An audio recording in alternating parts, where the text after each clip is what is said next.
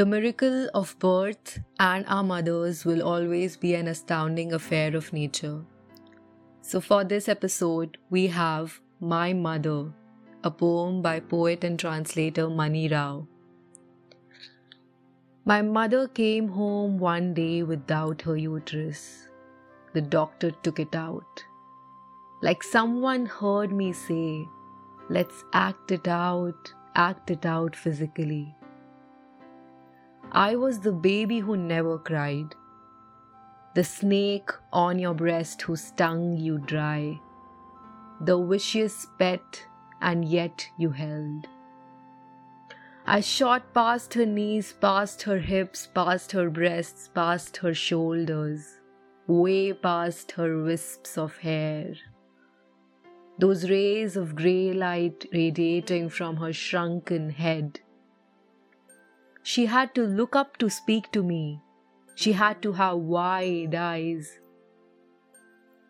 Life begins when the children are out of the house and the dog is dead, I said. She laughed, dyed her hair black, made me stay. Time brings children. They burn holes in our stomachs, pop our belly buttons. Death makes sense.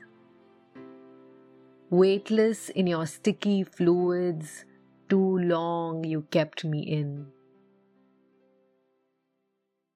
What a beautiful raw poem. Here is what Mani Rao has to share about it.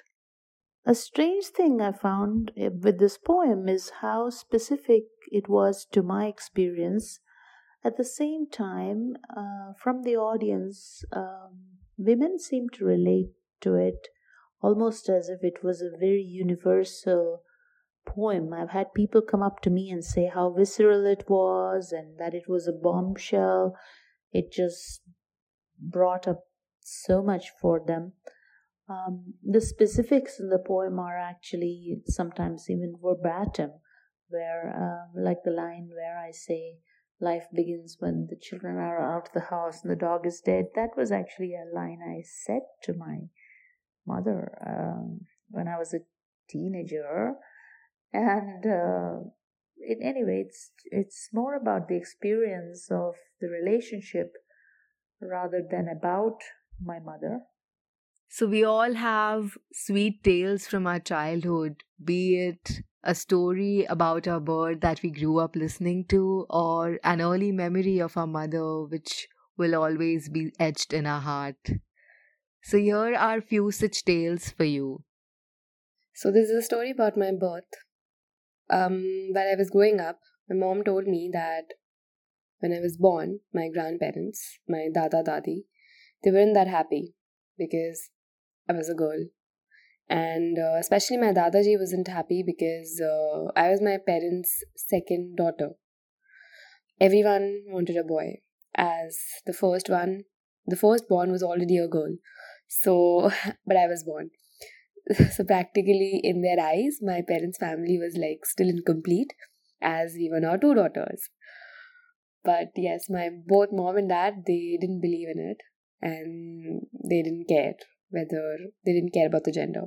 It doesn't matter to them, and it shouldn't matter to anyone. But yes, that was the case while when I was born. Hmm, I must be two or three year old, and it was Holi. I was really scared that day looking at people's faces filled with colors. It was very hard to recognize anyone. We were at home, and few people came and must be relatives or friends. Uh, I don't remember and they started with greeting each other and throughout all this time i was hiding behind a curtain and looking at them. And then they started putting gulal on each other's faces and they put gulal on my mom's face and that scared me a lot. I cried and ran into a room and i just hid under the bed.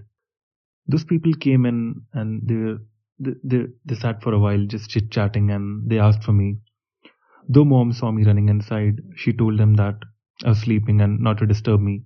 And when they left, uh, mom called me and she told me that they left. You can come outside. And when I came outside, she smiled at me and she just took a pinch of gulal and she put it on my cheek. Uh, so this is the story related to my birth as I got to know from my family. Uh, technically, it starts one year before I was actually born. So my uncle, that is my mom's brother, had a close friend, and he would come over and stay over at my nanny's house all the time. And they've been friends since I guess they were teenagers. And uh, a year before I was born, uh, this friend has had been um, run, running for office in the local, I think, panchayat elections, and um, he had been gaining some popularity in the party that he was in, and he was murdered by the opposition party. And obviously, it was a big tragedy in the whole small town that I live in. And even now, every year, they hold a ceremony for him on that day. The the thing where it becomes significant is that I was born exactly one year after his um, on the one year anniversary of his passing essentially. And from what my mom and my fam, my nanny tells me, it was uh, the, there was a hartal on that that day, and my mom started going into labor around the afternoon. It had been raining heavily, and it was a small town in Kerala. It still is a small town, and back then people didn't have cars very, you know, they were not a very common uh, sight on everybody's in everybody's porches. So we had to get a neighbor's car and drive her to the hospital and then I was born. And another, I mean, that was pretty much it. And the other part of the story is that my uncle's daughter, who was born 10 years after I was born, was also born on the exact same date, although she was not born in the same hometown. So, just one of those things, I guess.